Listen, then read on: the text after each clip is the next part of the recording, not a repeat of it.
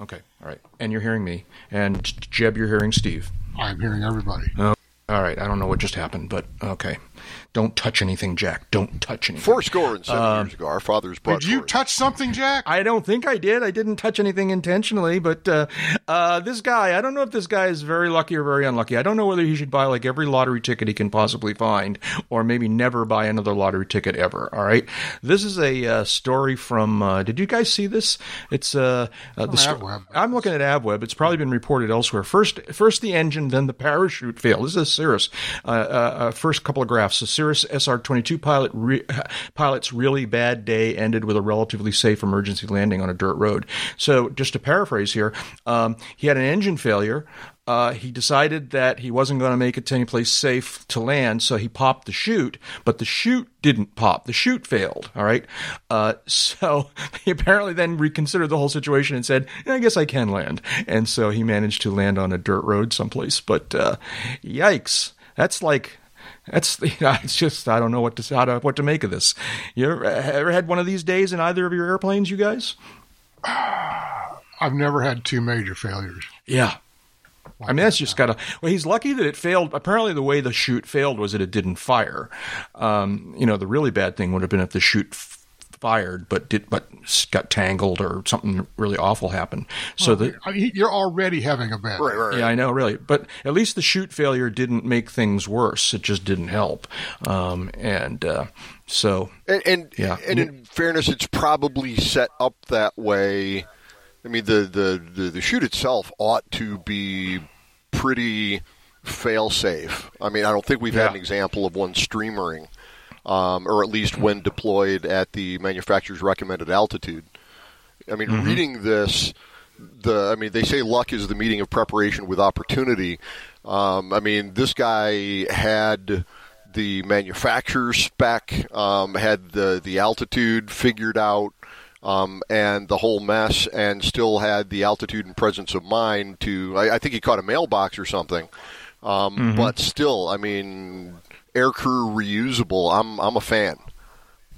Yeah, this this story doesn't say it, but I presume they both walked away. Uh, uh, at least there weren't any serious injuries. Yeah, it doesn't. I mean, you never know, but the airplane doesn't appear to be sufficiently damaged that anybody would have been badly hurt. You might have got banged around though, and it because it, it did, as Steve said, it must have hit something because it looks like one of the main gear collapsed, maybe both. I can't quite make it out, but uh, um, yeah. Well, okay. I uh, Yeah, I don't know what what goes through your mind. You know, it's like you're going, all right, you know, the engine failure. Let me try this. No, that's not going to work. Let me try that. That's not going to work. All right, and uh, it's time to pop the chute, and then you pop the chute, and nothing happens, and you go, oh man, now what? You know, it's like everything I touch just breaks. I'm afraid to go to the bathroom. I know, really. well, I get really when I'm on check rides and stuff. It's like, okay, Steve, you know, this 180 power off 180 ought to be easy for you. You're a glider pilot. It's like, no, this is not a glider. Th- yeah. This is a 182. Um, yeah. or or whatever it is I'm flying. I, uh, unlike Jeb, I've never had a major system failure Worst thing I think I've had was yesterday. I declared an emergency, and that's because the little, oh. the little, and and it, you know, here's a lesson. I've had a couple of things that deserved saying the e word, but have never said it and felt bad about not having said it. Um, the the little thing that flops down and covers the pitot tube on older airplanes, and then uh-huh. when yeah. it gets airflow, it pops up and opens right. the pitot tube. Well, that had bent when the students were helping me drag the airplane out, and because it's a handhold. Yeah, well, yeah, yeah. Well, uh, uh, obviously, it's a handhold. Well, I'm I'm climbing out, going. The airspeed doesn't appear to be correct, so just declared emergency. And I mean, worst that's going to happen is FSDO's going to call and I'm going to tell them what happened, and they're going to say thanks and hang up. Um, it it was just simply bent.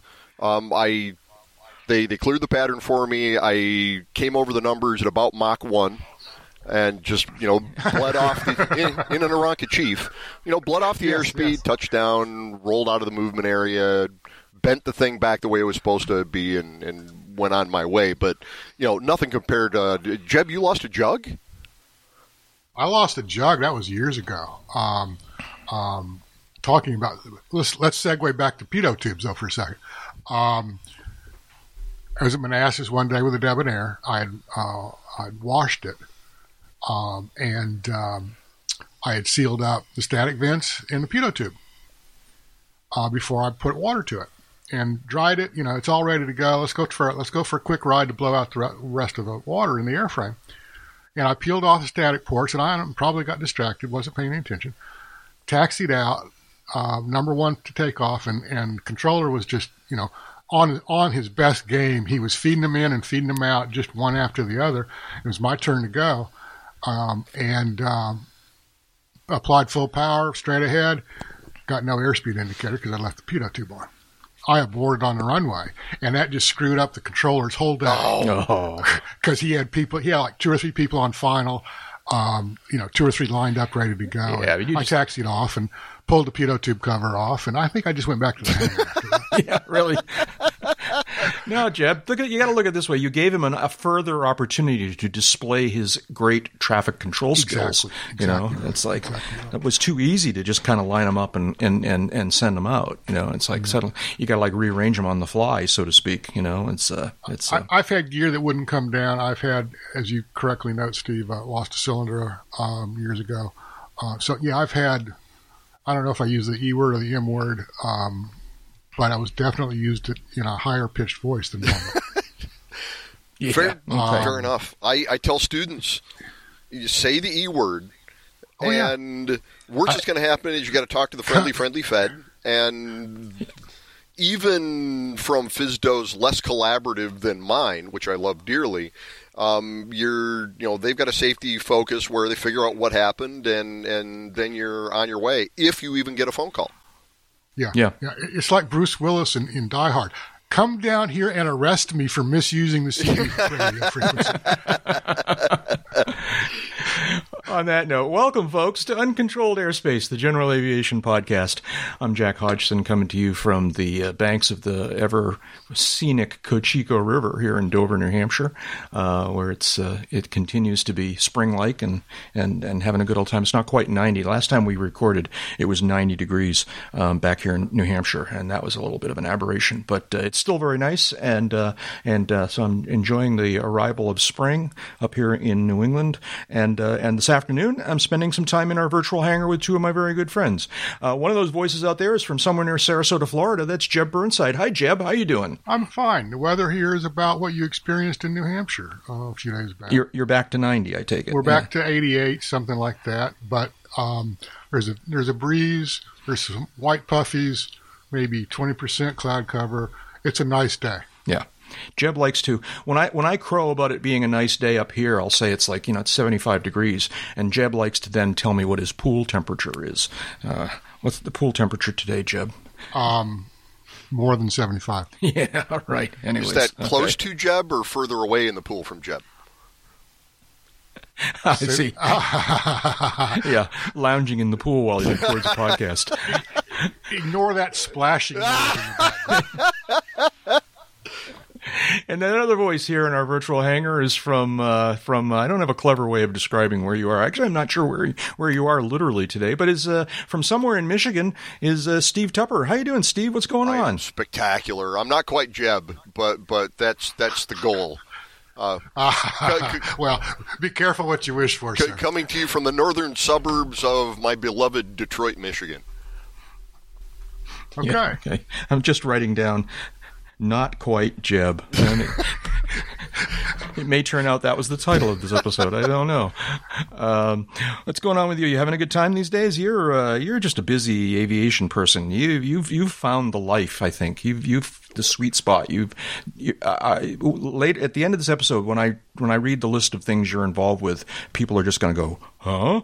It's pretty impressive. Well, I, I yeah. swear to people that I, I am a lawyer. I do lawyer but there's really not much. But even your lawyering yeah. involves aviation, right? Yeah. Uh, about a quarter of my yeah. practice is aviation transactions. You know, buying, selling. If I'm if I'm standing next to you in a courtroom as your counsel, you should wait till the bailiff's looking the other way and run.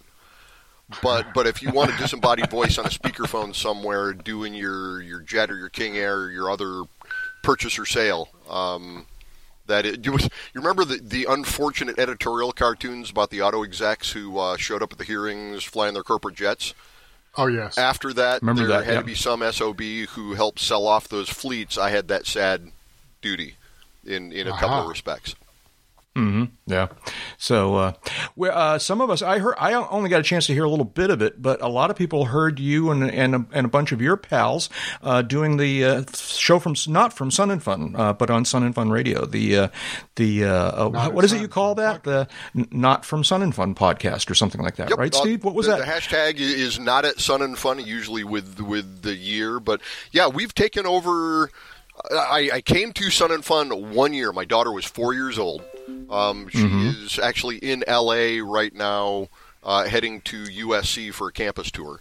Uh, to you know, not that we're we're all getting old, um, but the well, you are apparently, Yeah. Steve. My gosh. well, we yeah. we took over the airwaves. It was at least ten years ago that we did. I think this is the tenth time we've done it, and we probably started like twelve years ago. We just get a bunch of guys that are not. The only qualification is you got to have an audio connection, and you can't be in Lakeland. One of these days, I will I will fly down there and like round the corner and declare myself ineligible. But um, logistics are, are tough to do that. You should do that because we have a good time. But you sa- you sound like the bits I've heard and from the reports I've heard, you had a fun time with that that show this year. We did. We we had uh, Who was with you? Uh, who who was with you James? Wormkessel, um, Fod debuted um, as a panelist, right. and then the guys from um, uh, Plane Crazy Down Under, uh, Grant and Steve, and uh, Grant had to bail, but we got uh, Ben, the uh, Australian air traffic controller. So it was a good pan. I mean, it clicked. We Yeah. had station breaks. Dave didn't complain. Um, and Dave had nothing to complain about. Uh, The two are not mutually exclusive. Well, uh, yeah, we uh, uh, before we press record, Steve and I were talking about where that might be available. We'll see if we can figure out whether that uh, replay of that is available on demand, so that I and others can can give it a listen. Because I, I think it was it was a good example of the uh, of the uh, the thing, the instance, the uh, class, the. Sorry, I'm falling into programmer speak here. Um, Well, if user Steven- fees ever come back um, as, Yeah. a, as a threat, we have Aussies to grab by the ankle and swing over our heads. Um, in terms of how that just doesn't work anywhere near as well as the the way we've got things structured here in the U.S.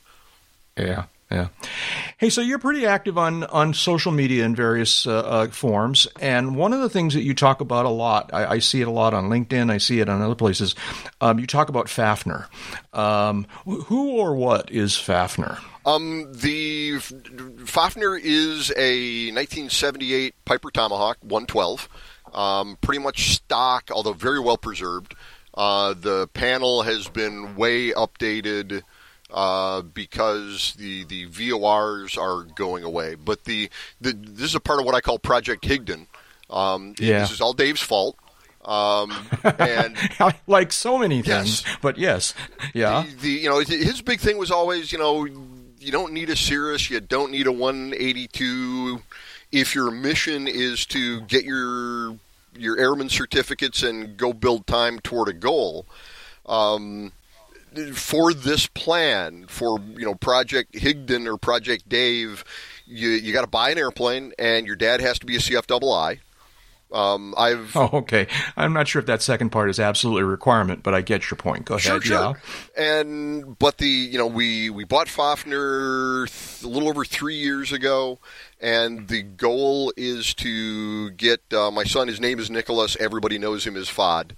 Um, from basic, it wasn't zero to hero, but you know something less than 100 hours to hero, uh, and eligible for the the airline schoolhouse. And it's it's and we're we're keeping track and or at least we have ways to go back and figure out the money the time and all that and we're going to write a white paper when he hits 1450 hours and say hey here's here's what worked here's what didn't work here's how you can try and do this That's cool. That's cool. Yeah. Yeah. Where does the name come from? Um, if you were familiar, if you were an NPR listener in the early 2000s or maybe in late 90s, uh, you'll remember Daniel Pinkwater from the Hudson River Valley.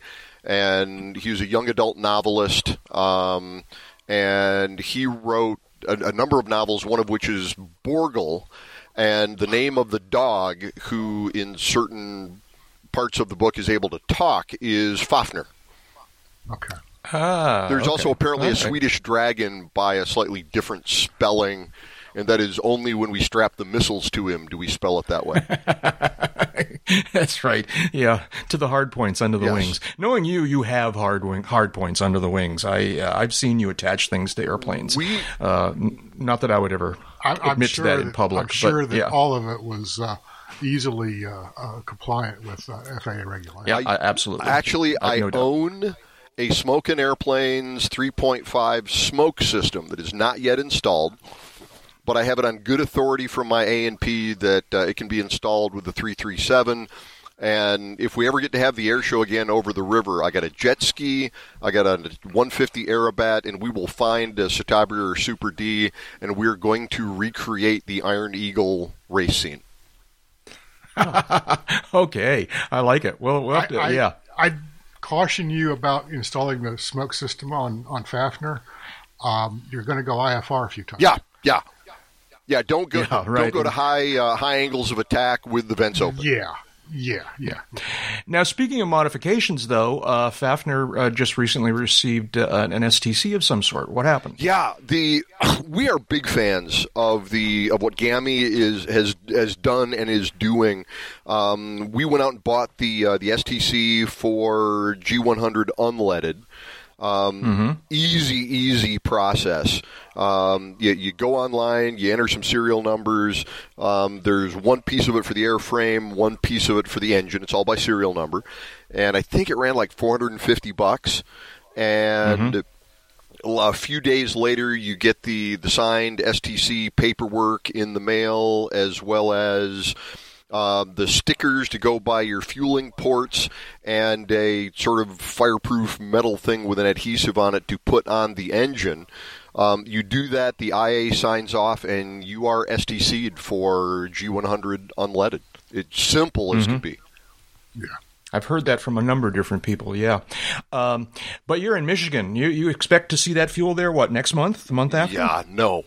Um, we did it primarily to, you know, we, we we fancy ourselves thought leaders in some small way, and if nothing else, I want to be able to go to Oshkosh or wherever with a straight face and say, "Hey, look, we're um, we're early adopters. We we Yeah. believe in this, and we're willing to pull on that rope before there's uh, before there's actual availability."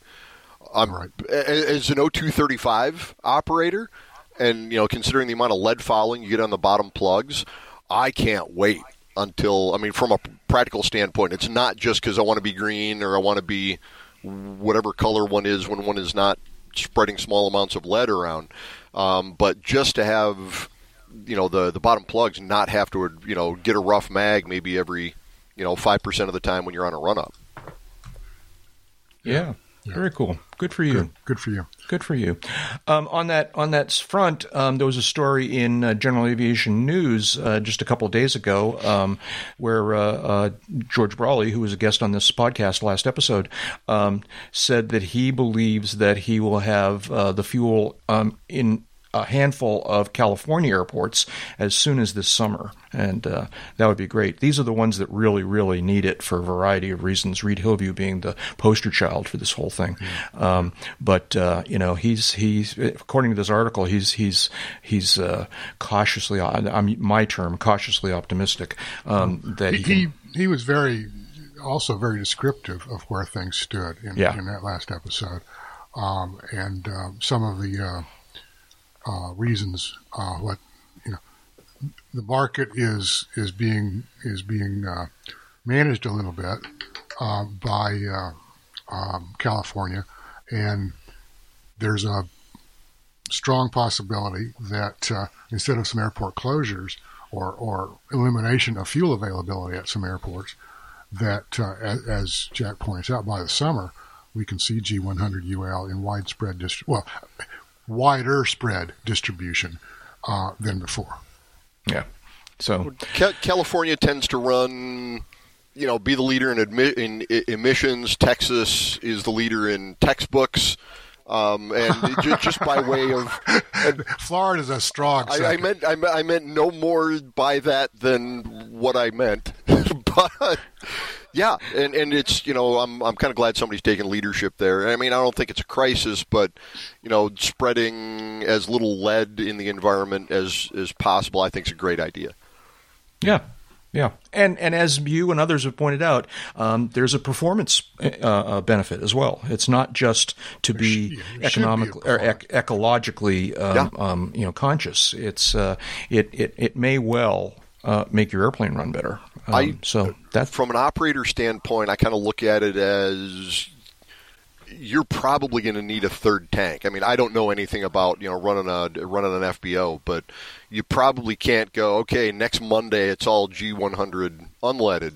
Yeah. No, I I think that's right, Steve. I, I suspect I've been I've sort of been implying that for some time now that that's going to be one of the big big challenges of this is that these little FBOs um, are going to need to find another tank of some sort, whether it's a truck or or, or what. But uh, this is this is not a trivial thing where you suddenly just start using the hundred low lead tanks. Uh, you know, um, you're going to need to offer both for a while. Um, you know, we went through this with cars. You know, whatever it was, yeah. twenty years ago, or how, I forget how long ago that was, um, where we were phasing out the leaded fuel for cars. And, and we had, you know, you remember this. Uh, some of our younger listeners may not remember, but there was a long period of time where you'd go up and there'd be, you know, now you see, you see different octanes at the pump. Back then you'd see different octanes and leaded and unleaded. Yeah, unleaded uh, you can see regular leaded, yeah. and you can see premium. Leaded. And uh, and so it was a little crazy for a little while, but uh, it eventually worked itself out. And it's been a long time since I've routinely seen. I don't know. It's been a long time. I think I've seen anywhere where I've seen leaded fuel available. Well, it's um, to the point that, where I mean, for some you know classic muscle car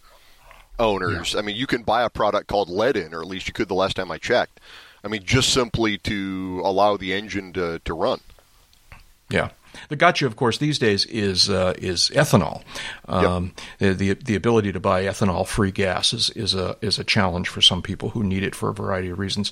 Where was I just recently? I was looking at uh, I was looking at a reference about fuel and they were they, they were very very straightforwardly saying, "Oh yeah, we also sell no you know no ethanol gas," which up here is unusual. You, you just that's not it's hard to find no ethanol gasoline up up here in New England, um, and uh, it's it's not every gas station down here, but it's fairly common and it's easy to find. I know where it was. And we call it rec gas, recreational fuel. Yeah, I know where it was. It was. This is a completely different story. On my drive home from Florida, I actually experienced my first Buc-ee's. Have Ooh, either of you been to a Buck a Buc-ee's? Never been, but heard. All right. Yeah, Buc-ee's. So Buc-ee's is a monster, you know, uh, roadside, um, um, um, you know, it's a, it, I don't know, quickie mart, but to Truck the max. Stop. Yeah. Well, uh, but there's more car activity than trucks, if there's trucks at all. Um, it's huge. There there were like, there were like 75 pumps all right, gas pumps at this place. All right, there was a huge store inside, and I went just because I it was it was at a convenient place on my route, and I, I knew it was there, and I figured, well, I'll stop there and get the Buc-ee's experience. All right, you know, um, I was actually very pleasantly surprised, by the way, um, and uh, the the gas was the cheapest gas I saw in the area. This was near uh, Florence. Um, South Carolina? South think, Carolina. Yeah, Florence, South Carolina. Um, uh, actually, I think it's in Florence, South Carolina. Um, and uh, and the, I was ter- I was very very surprised, very very pleasantly surprised at a, uh, a sliced brisket sandwich that I bought while I was there. Um, a very very tasty sandwich. Um, so Bucky, but Buc-ee's. The, the the advertising the Buc-ee's reference the fact that they have no ethanol gas just routinely available. Um, you know, not at every pump, you know, bank of pumps, but at many of them apparently. So uh, you know, that's something you don't see up here. Anyways, um, well, make our way through all this. So, uh, trying to think where I was here. What were we talking about? We were talking about. Uh, uh, we haven't even gotten to the list, man. Yes, we have. Well, oh, yeah, we, we, did. Oh, okay. We're we sort of in the list. We're sort of in the list. We're getting there. We're getting there. Right. Um, one last thought on the subject of the STC. Um, 172 Drew has also gotten the STC. I, he showed me he was crowing and showing me pictures of the paperwork, and he actually he also got his his uh, placards recently. Um, and he was saying that the process is so easy, so straightforward, that he thinks some small airports around the country as it becomes available, as they're able to pump it. All right, what they should do is set up, you know, like you know, unleaded Saturday, okay, where you know, G, you know, GL one uh, G one hundred unleaded Saturday, all right, where people will fly their airplane in, and there will be someone there at the FBO who will get them at a at a terminal, and they will go online and they will fill out the paperwork to um, get their STC. And and Drew implied that it, you, you'll get approved. I mean, assuming there's no problem, you'll get approved right there online and get a digital version of the STC, and that you are then qualified to to, to fuel with the gas at that point. And so he was saying, J- Drew was suggesting that this would be a great promotional thing for small airports and say, come on over on Saturday afternoon, we'll get you all fixed up, we'll get you STC'd, we'll give you your first tank of 100, 100 unleaded.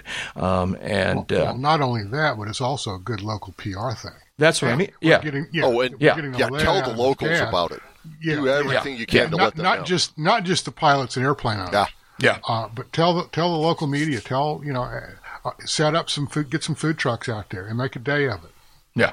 So, anyways, uh, wanted to follow up on one thing from last episode. I'm, this is going to become a thing for me. Just get over it, get used to it. All right, um, and that is that I continue to say that UCAP listeners are awesome. All right, they are terrific. We've known this for years. It was really driven home to me when I got a chance to actually mingle with some of them for the first time in years at Sun and Fun. Um, and uh, and and and first of all, thank you, UCAP listeners. You guys are great. You folks are great. Um, and second of all, we need a name for you. We need to come up with something to way to refer to you all in a in a fun but but you know kind of serious but complimentary but kind of maybe a little wacky way. We're still looking for suggestions. Um, we haven't gotten any suggestions yet, but I'm sure it's just because listeners are kind of like pondering, building their list, and all of a sudden it's going to be a wave of of suggestions. Um, I don't know if either of you have, have any ideas, but you know, it's kind of like a a, a a name like Peanut. You know, Peanut Gallery was the name of what. Um, um, who was the Peanut Gallery? It wasn't Captain Kangaroo. It was. Uh, uh, come on, guys. Are you still there? yeah. You, you no, got come on. me. The Peanut Uh, Gallery was the audience at. Hang on. Okay, it's too bad we don't have a device here. Soul Hang on. Train. No, no, it was it was little kids. It was a, it was a kid show. Peanut Gallery. Mickey Mouse Club. It was. Hang on, hang Not on, hang on, hang on. It might have been Howdy Doody, actually. It might have been Howdy. I never saw Howdy. Doody. Uh, the the Peanut Gallery. It was Howdy Doody. Yeah. Okay. Okay. Yeah. The Peanut Gallery. This is uh, from Wikipedia. The Peanut Gallery. The Peanut Gallery was in the days of vaud- oh in the oh okay it goes back further. Um, in the days of vaudeville, it was a nickname for the cheapest and ostensibly rowdiest. Well, maybe Peanut Gallery is a good name for our audience. I don't know. Um, Don't don't try to sell this. the occupants of which were, make up their were often known to heckle the performers. Um, but apparently later on, uh, in 1943, the Howdy, Do- Howdy Doody children's radio show adopted the name for its live audience of children. That's what I was remembering. Not that I was listening to the radio in 1943, but And, and, Yeah. and to be clear, you're looking for a nickname, not like a collective noun, not like a I- I- barroom of I- yeah. pilots. No, it could be that. I mean, it could be. I don't know what it's going to be. I, I, I, you know, I mean, Jeb's right. I don't want to. I don't want to. I don't want to uh, uh, direct it too much. Uh, just some sort of. As I, Steve, the reference I made that nobody gets, but I do, so I'm going to repeat it. Um, is a uh, a, a, a vlog series called uh, the Vlog Brothers. Um, very popular. Been around for like uh, like as long as this podcast 15 14 15 years. Um, and somewhere along the line they sort of almost accidentally named their audience the nerd fighters okay? Um, that, in that case it was named after a video game that was popular way back in the earliest days of that of that that video blog. But uh, um, so they call their people the nerd fighters and it's become a beloved proud they make t-shirts and hats and stuff. Um, and so i think it would be great if we could come up with a fun cool name for our audience because they deserve something. They deserve T-shirts, I guess is what I'm saying. Um, so, so send us your suggestions. Send us your ideas for what we can call the UCAP uh, um, the UCAP listeners uh, gang. Um, it might have something to do with tie down party. I'm not sure. Tie down. Okay. Anyways, that's all for that. Okay, yeah. Moving gotta, on. gotta build guardrails on that one. Yeah. Well, okay. I don't know why this podcast is going to start having guardrails now. Yeah, I, I think the horse is out of the barn. Yeah.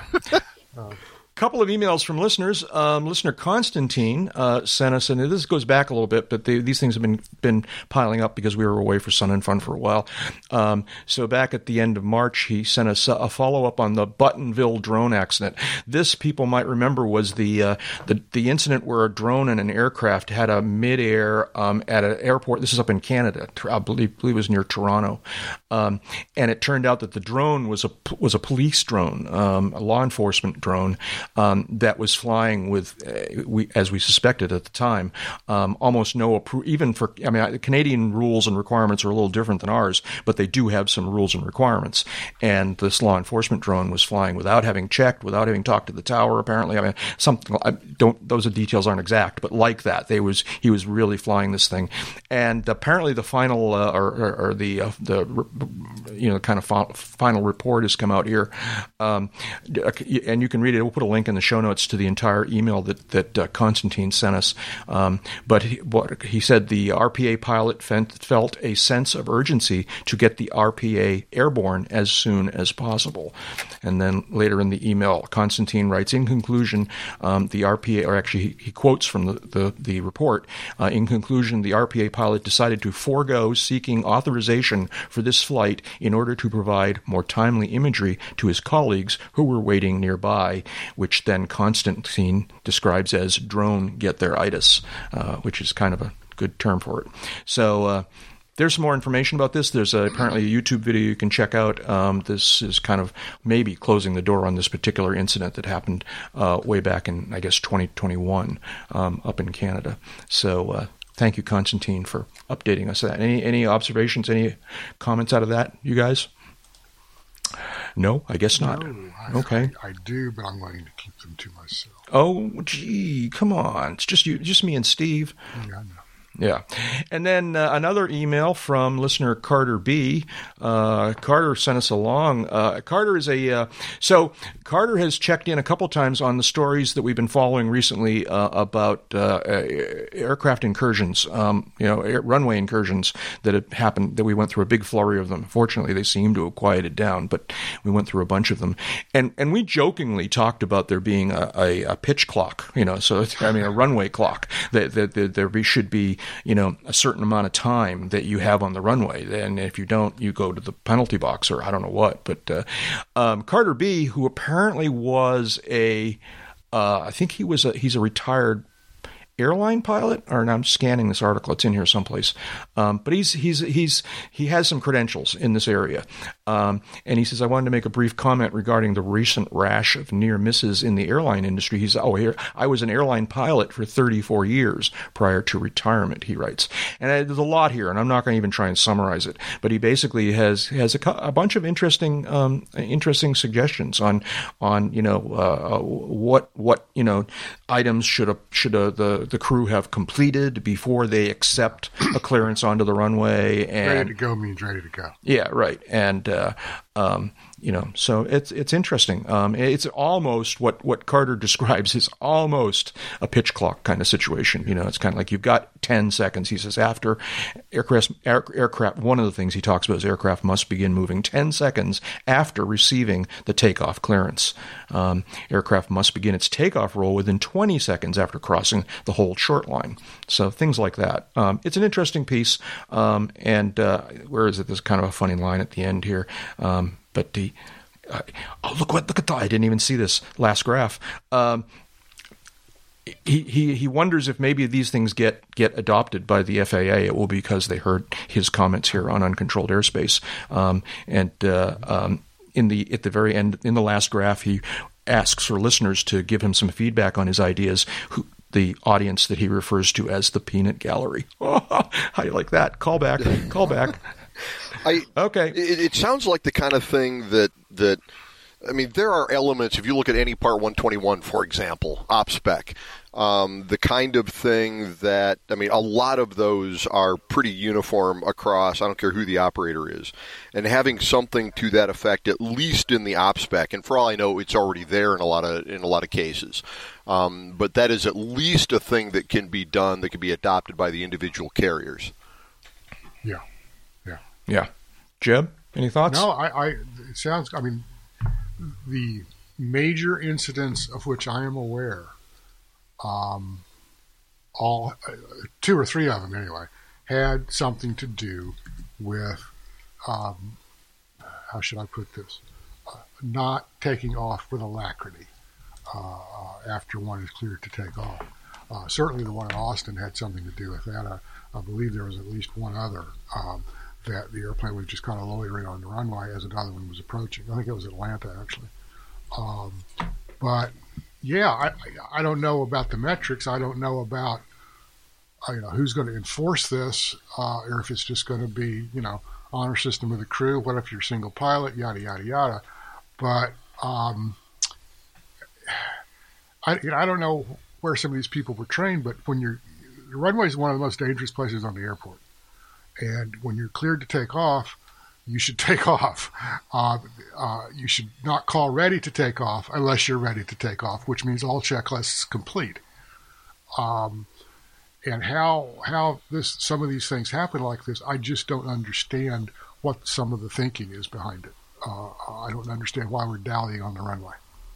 The the balance yeah. the, the balance to be struck, I think, is you don't you also don't want somebody pushing the the, the power lever forward um, when they're rushed in some way. Yeah, I mean you you make the call at the hold short line, you know, I'm ready to take off, but then not create a situation where, hey, did I forget something, but I got to roll anyway. Um, and, no. you know, at the end of the day, it comes down to what's going on between the air crew's ears. Yeah, yeah, I, I agree. Uh, that's what I say, though. Don't call ready for takeoff until you're ready for takeoff right. with all checklists complete. Yeah. All you have to do but, is taxi onto the center line and add takeoff power. Yeah, but of course, there is always the very real possibility that, that with all good intentions, um, after you pass that point, something comes up or something happens. And or, then you use the radio. Exactly. Well, yes. on the runway. Yeah, that's exactly was what I was going to say because that would have helped Austin a lot. A big part of the problem in Austin was that apparently the tower didn't have couldn't have eyes on on the the uh, the, yeah, the, the lineup and wait spot because of of fog, um, and uh, and so if the if the Southwest crew had just spoken up and saying we got a problem, we're delayed here, then they could have sent the the what is it FedEx or UPS aircraft around, and it would have been a much cleaner kind of situation. Well, that's exactly right. Um, that having been said, because the local controller could not see the approach end of the runway, could not see the departing um, Southwest, I think it was, um, from the tower because of the weather he shouldn't have been even been cleared for takeoff with with a seven six on three mile final. Yeah, maybe the yeah whatever the clearances. And, and it wasn't it wasn't like you know traffic at, at Austin, Texas at five thirty in the morning is not that heavy. Yeah, I mean, are the separation rules different for that kind of a situation than otherwise, or? We're not air traffic control. Well, Steve's almost. Even I um, do not know. Yeah, yeah. I, I, don't know the answer to that question. Um, different rules apply on the runway and in the tower environment to the en route environment or the approach control environment. So mm-hmm. I just genuinely don't know. Yeah. Okay. Yeah. Okay. Well, there we go. Look at Carter B's uh, suggestions here. He's got some very specific ideas, um, and uh, you know, I, I would imagine that. I mean, I don't know what I would imagine, but take a look at them. They're interesting, um, and he's got real experience. This is not just a you know a, a Cub pilot talking about what airline procedures ought to be. This guy has some experience. So take a look, see what you think. Send us email, feedback. Not um, a Cub pilot? Did you just sign yourself up for a bunch of letters? I guess I did, didn't I? Yeah. uh, uh, he's not a chief pilot. That's what Steve can get get on me right now. Uh, anyways, okay. Well, that's that. What's next here? Uh, so off field landing of the week. Um, we actually, well, we have one and a half off field landings of the week this week. Um, the first one is this uh, this uh, B thirty six, which is but that's a that's a uh, a uh, BE thirty six BE thirty six. It's a bonanza bonanza of some sort, right? Yeah. Okay. Um, Jeb, you were kind of particularly excited about this. What, what, what's the story Great here? Video. Um, the the this is oh, this is the wrong one. Let's go back. Um, great video. Uh, the guy. Um, it starts when the prop is literally stopped. Um, the airplane's maybe a thousand feet AGL, maybe maybe a tad more, maybe not. Uh, and his gear is up. You could hear the gear horn in the background. Uh, he's got another annunciator, you know, say uh, terrain, terrain. Uh, a second annunciator is saying something else. Um, and and uh, you see him in a left bank, and you're wondering what the hell, what the heck's he going to land on? And slowly, this nice green flat field materializes, and uh, you hear the gear go down, you hear the gear warning horn stop, and boom, they're on the ground. Boom, boom, boom, they're on the ground and rolling, and stop about 30 feet from standing trees. Mm-hmm. Yeah. Uh, just classic textbook. Uh, I can't find a thing in this to critique. Yeah. Yeah, it's good stuff. Maintained very his short. speed. Yeah. Didn't lose his head. Yeah. I mean, that guy. I, I, I was not there, um, but that guy was sitting there watching his hands and his feet do what they're supposed to do. Yeah. There's no way Yeah. that he didn't train his hiney off for just such a situation. My head is so off to that guy. Yeah. Yeah. And and the gli- and the, the the glide profile of an anvil. Well, yeah, Maybe not? a 36, Ooh, a okay. 36 will, will, will, will, will um, any bonanza for that matter Eh. will glide fairly nicely for what it is. Okay. It's it's not it's not a Schweizer. It's not a, it's not it's it's not a single seat high performance glider by any stretch of the imagination. Um, but it's maneuverable at slow speeds, and uh, it's got sturdy landing gear, and there's not a scratch on this airplane.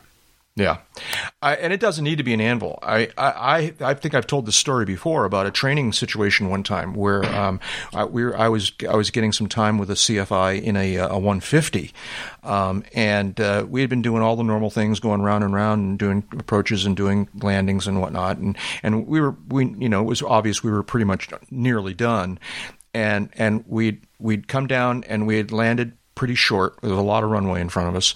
Um, and he said, "You want to go one more?" And I said, "Yeah, okay, we'll go one more." All right. And so we added power and uh, uh, accelerated and lifted off and was climbing. And I don't know, I it must have been 50, 75 feet. All right.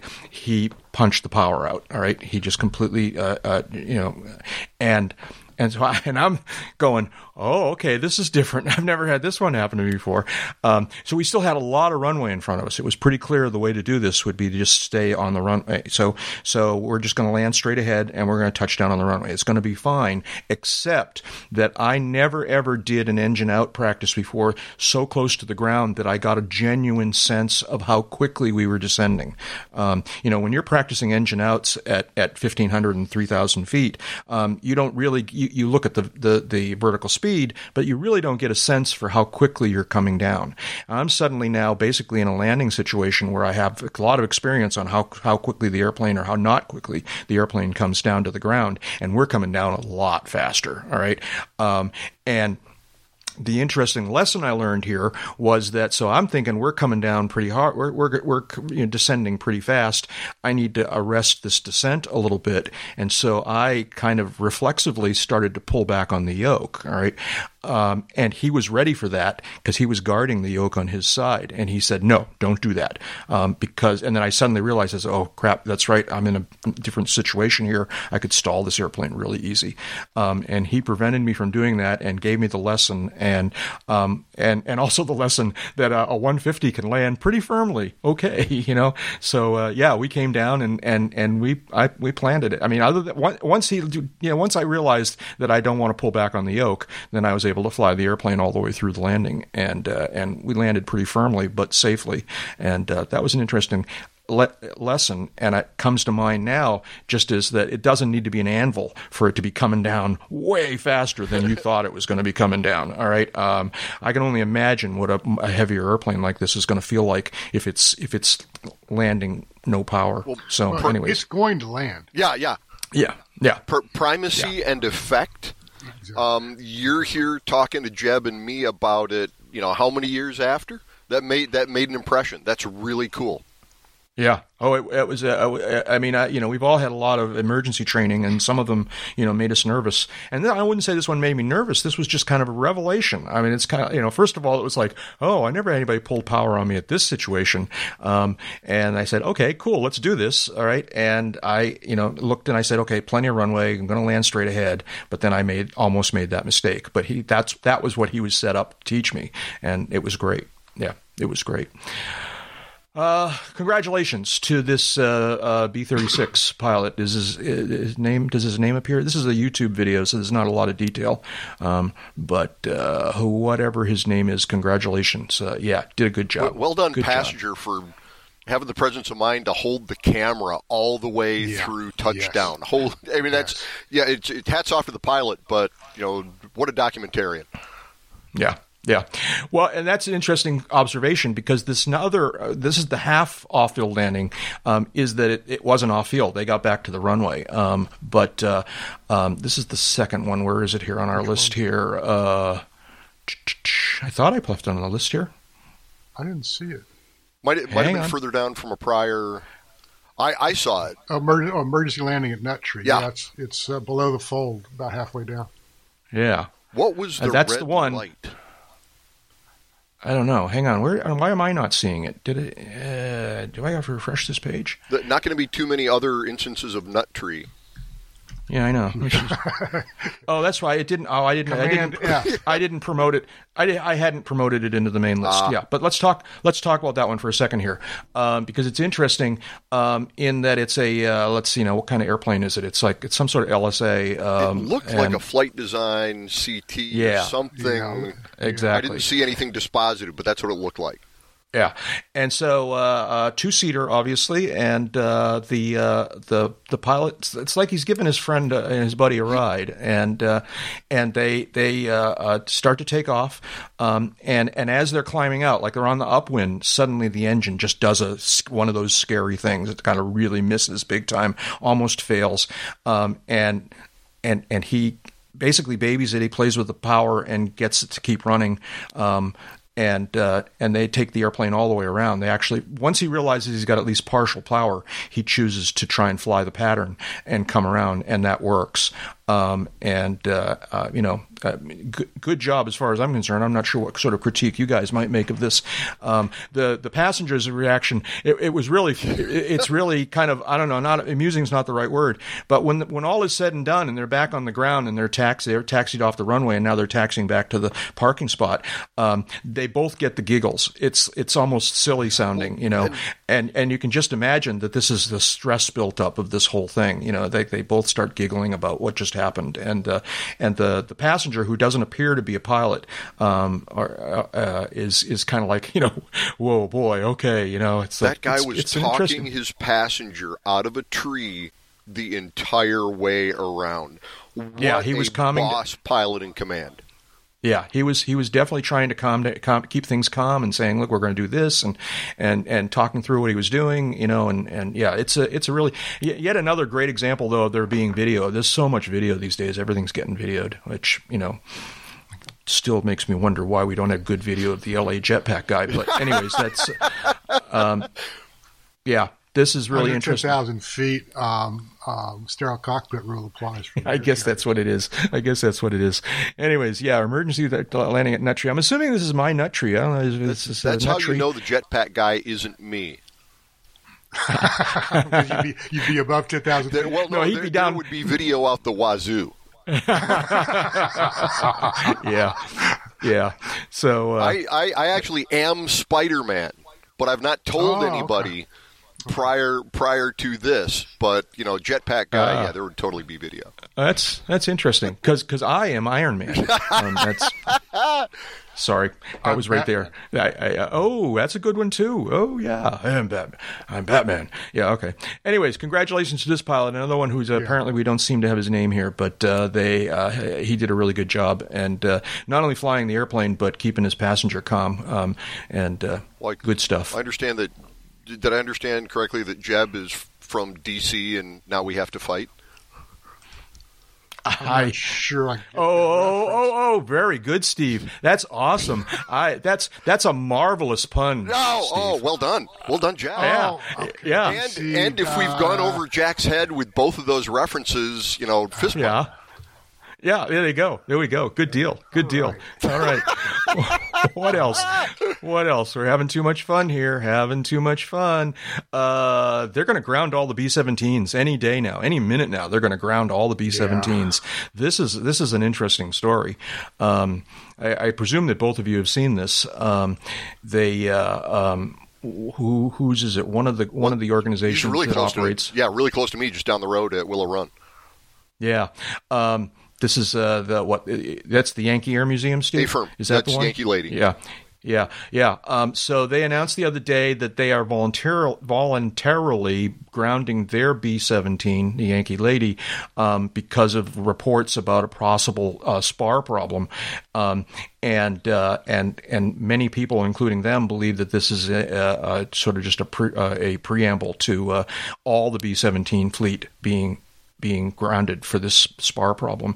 Um, apparently, this is not unrelated to the problem that um, aluminum overcast is that the one um, the EAA one has had for a few years now. Uh, like like literally years ago, it got grounded while it was visiting Florida. Um, and uh, and they kept trying to fix it, and the pandemic made things more complicated. But basically, they just this past whatever it was winter, they decided to just put it on a truck and, and bring it back to Wisconsin. Um, and apparently, that's related to the spar too, according to this story. Um, so uh, this is kind of unfortunate. They think that the B-17s will be down for the entire 2023 uh, summer flying season, which is And some of them probably won't fly again. yeah, maybe, huh? I, I don't know what the spar issue is, uh, but it sounds like cracking. And I got to think that, well, we all know that, that these airplanes weren't built for, they, they were built for like maybe 20 hours. Yeah, right. 20 That hours. yeah, right. They didn't exactly. They Yeah. ex- they- no You one know, expected to replace and there's the a- wing spar on them. a limited supply Yeah. a limited supply of replacement B-17 wing spars. So uh, yeah, so that's too bad. But uh, And I got to think that I mean I'm no A and P, but there's probably no more fundamental component of the aircraft than than that, or more involved and difficult to, to remedy. I would think.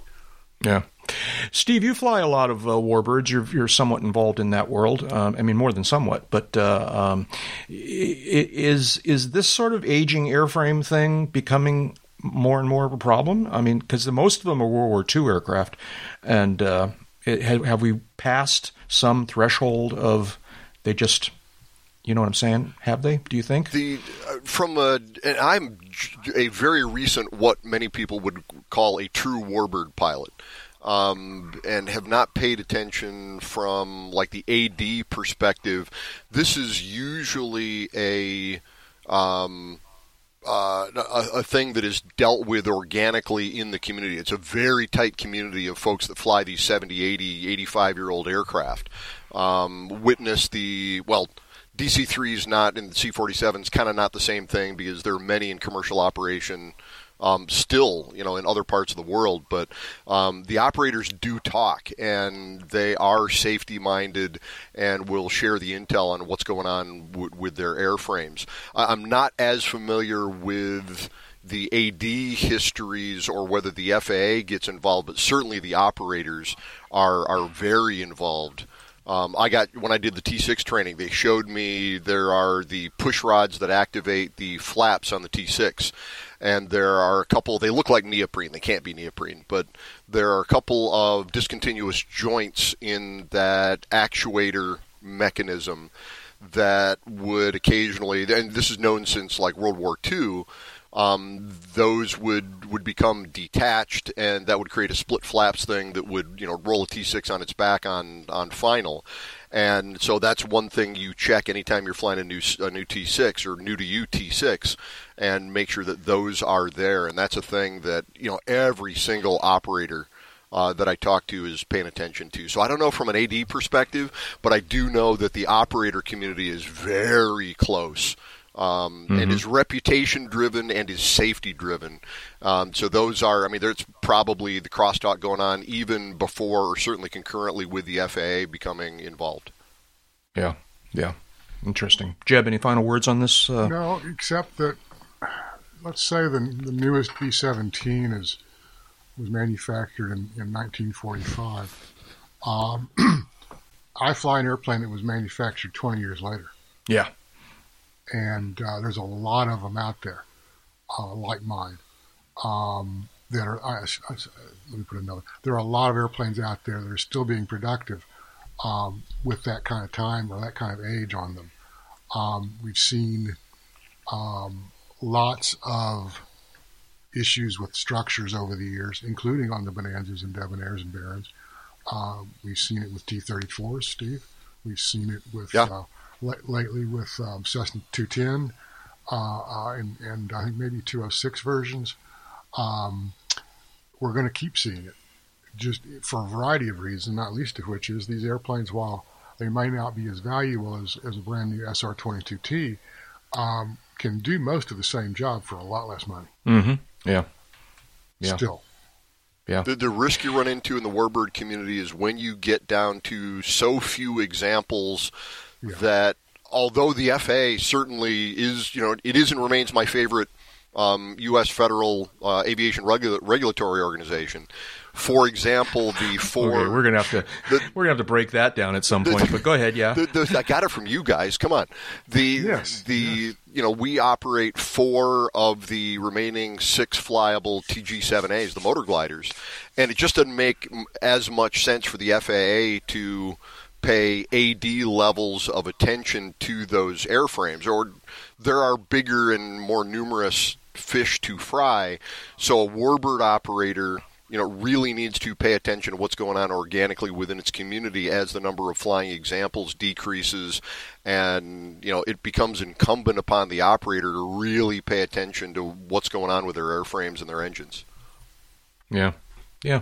Okay. Well, there we go. It's it's uh, it's too bad, but the you know I don't know what the what the metaphor is. Time, Mother Nature is is uh, is is tough. These things wear the out. The universe doesn't care. Yeah, right. You know. So, anyways, Jeb, okay. Jeb is right. Yeah. Um, I'm going to ask you about this, Jeb. Um, talk a little bit about Representative Bud Shuster. Thanks. Um, yeah, I, I, just saw today um, uh, via AOPA actually that uh, uh, former Congressman Bud Shuster passed away. Um, I used to work with his daughter in a, in a boutique lobbying firm years ago. I, I, knew him well enough to say hello and shake his hand. Um, in the dictionary, under power broker, they have his picture. Uh huh. I rarely agreed with um, his policies, um, but I admired the way that he did what he did to make to put those policies into effect. It was pure politics, and uh, you got you got to kind of just stand amazed sometimes uh, at what he was able to accomplish just with a, a big brass pair. Um, he was um, when I was very fairly active on the Hill. He was the ranking Republican on the House um, Public Works and Transportation Committee.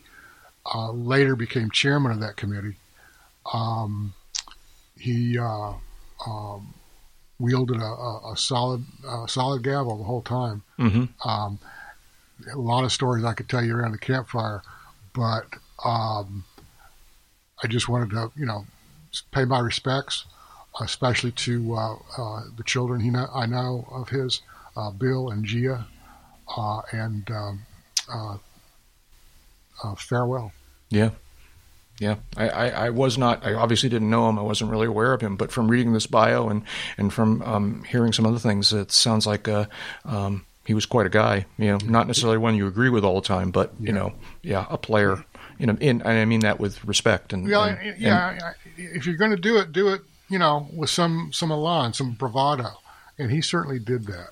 Um, again, I, he's I wouldn't necessarily call him a role model, but he was effective as his legislator and um, that says a lot about uh, uh, um, given the competition, given the environment in which he thrived. It says a great deal. Yeah, yeah. Steve, anything you want to add to this? Do you? Uh, no, I, am sort of in the same position as as you, Jack. I've, I've never moved in that those circles, but uh, I, I respect um, uh, operational excellence when I hear about it. Yeah. Mm-hmm. Yeah. Finally, um, so a couple years ago, uh, NASA uh, sent a, a little uh, uh copter, multicopter, two two bladed helicopter, if you will, to Mars to make five flights. That was the goal. We make five flights. Uh, two years later, Ingenuity has just logged its 50th flight. Can you imagine? I mean, this is just mind boggling.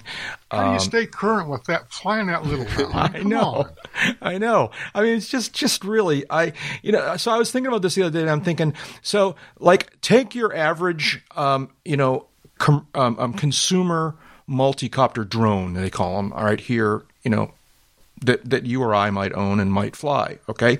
But here's the situation. All right.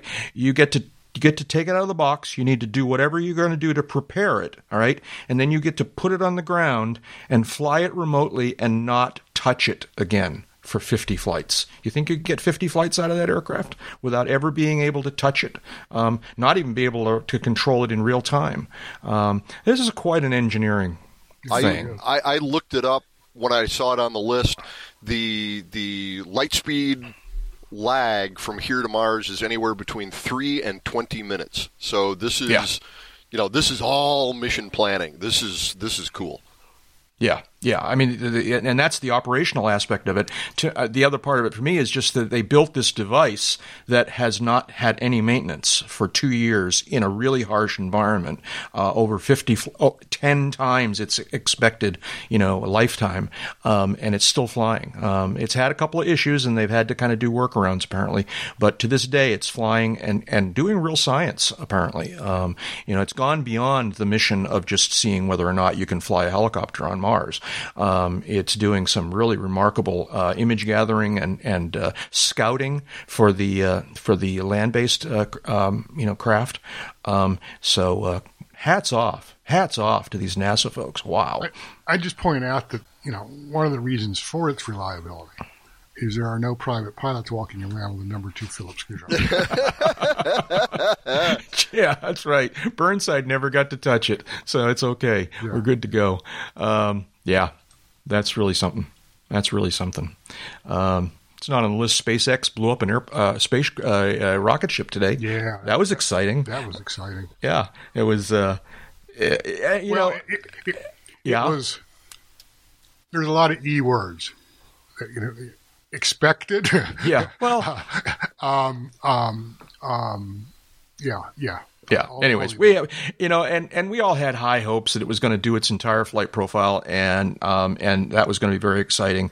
Um, but the reality, and and I was kind of joking on, I think I was talking to you in text, Jeb, but uh, um, about how everybody was now, you know, was back basically trying to spin it as being a successful experiment, and that's the way. But and you know what, that's really true if you ask yeah, me. I, I, um, I don't disagree with that. As, as they didn't meet all their mission parameters clearly, but uh, you know better than you and I could do, Jack. Yeah, yeah. And uh, I, I thought that the flight control announcer had the perfect choose your own adventure script. Yeah, for, well, get... for, for, uh, the successful failure narrative immediately after after detonate uh-huh. or, or, after RUD. Yeah, yeah. Yeah, right, all, all yeah, RUD, do, right. All yeah. I had to do was swipe left on his page. Yes, he, he, had he had the script. Well, I don't know if they did or not, but yeah, you would think that they would be prepared for uh, for the possibility that something was going to happen. But uh, yeah, it was uh, it, it, was pretty interesting. It's quite a quite a rocket, I'll tell you. Boy, I'm telling you, it makes a lot of smoke and well, makes a lot of fire. Um, you see I don't the, know if all that all, on and off the pad. Yeah, you yeah, see the, right. the footage from like the NSF um, vehicle that was parked out there. No. The, the, no, I haven't seen that yet. Like a yeah. camera strapped to the top of, top of it, and like the back lift gate is all caved in. from, yeah. that, from the, like at, at, the Cape, they've got the big water, you know, yeah, resonance dampener after what was it, Apollo ten? Yeah, that, that, they put in, and this is just all cement. And there's I don't know how much cement was there prior to launch, but it's nothing but dirt under it afterwards. yeah. Yeah. So, uh, but you know, on the other hand, uh, uh SpaceX. I mean, you know, Elon Musk aside, which is kind of a wild card complication here, um, the things that SpaceX are doing are pretty fascinating, and uh, we've talked about them off and on. And and uh, I, I, you know, I didn't miss it. I knew it was going to happen. It was supposed to happen a couple days ago, and it didn't. And we knew it was going to try again today, and I was there to watch it. Apparently, you were too, Jeb. So, uh, um, you know, credit where credit is due. Um, it was it was an interesting test, and they'll get better at it. They aren't going to give up. Well, yeah, I don't I don't begrudge them that. I don't I don't, I don't think that's. A, uh, I, I know they will. Yeah. You know. There we go. Okay. All right. Uh, that's it. It's fork time, man. We've been having too much fun here. Um, someplace here I have some notes that say things like, uh, "Thank you guys. It's always fun to get together." Uh, there's no reason for the audience, to, for our listeners, to know this, but Steve actually stepped in at the last minute. Um, I kind of called him on short notice, and he was very, very uh, flexible, and uh, and I'm glad because it's always fun to talk to Steve Tupper. Uh, thank you, Steve. Jack calls, I haul. Yeah, okay. Uh, it's like uh, Steve Tupper is a commercial pilot and uh, and instructor in airplanes and gliders. He's a Civil Air Patrol Lieutenant Colonel, salute, uh, a check airman, and search and rescue pilot, and he's the current vice commander of the CAP's Michigan wing. He's also an instructor pilot and air boss for the Tuskegee Airmen National Historical Museum in Detroit, where he does and teaches formation, tailwheel, and warbirds. And and oh yeah, he's looking for a few things to do in his spare time. So if you have any ideas you can you want to help keep Steve busy, you can send them along. Um, online, you can find Steve at, and that's where my notes end. Steve, where can we find you online? Any particular places that uh, you're hanging out these days? You bet. Um, airspeedonline.com is still the, uh, the, the website and the blog, not often updated, but occasionally. Um, and I'm on Twitter as Stephen Force, S T E P H E N F O R C E, and on Facebook, just search for Steve Tupper, and I will pop up. Have I seen you on the Mastodon thing yet? I think I have, right? You're on the My Transponder, aren't you? I, I am indeed there as well. Uh, and same thing, yeah. I believe it's Stephen Force. If not, Steve Tupper will, will certainly find me. We'll, you'll find you there. Okay. The, the My Excellent. Transponder uh, reincarnation. Yeah, that's right. Yeah. Very good. Thank you. And Jeb Burnside. Jeb, Jeb is a uh, freelance aviation writer and editor. He serves as the editor in chief of Aviation Safety magazine. He's also a frequent contributor to other aviation publications. You can find Jeb's work online at aviationsafetymagazine.com, also avweb.com. He also does things from time to time with AEA.net, among many others. On social media, he's Burnside J on Twitter. Um, his The Aviation Safety magazine is Av Safety Mag also on Twitter, and on Mastodon, he's BurnsideJ at mytransponder.com. And I'm Jack Hodgson. I'm a private pilot, a freelance writer, and a digital media producer. You can find me online most places with the all one word username Jack Hodgson. For example, Twitter Jack Hodgson, YouTube Jack Hodgson, Patreon Jack Hodgson. On Mastodon, I am Jack Hodgson at mytransponder.com. And you can find my ebooks on Amazon by searching for Around the Field in the books section. We want to thank everybody uh, for taking time to listen to our little podcast here. If possible, please become a supporter of this podcast at patreon.com slash uncontrolled airspace. Or you can make a PayPal tip jar donation, care of the email address podcast at uncontrolledairspace.com. Uh, just 10 or $15 over the span of a whole year is a really, really big help in keeping, helping, allowing us to keep this thing going. Um, we also love to hear from you, so you can use that same email address, podcast at uncontrolledairspace.com. Send us your comments and questions. So, anyways, uh, Jeb, do you have any words of wisdom for us? I just want to point out that a mile of road takes you a mile, a mile of runway takes you everywhere. And that's enough talking. Let's go flying.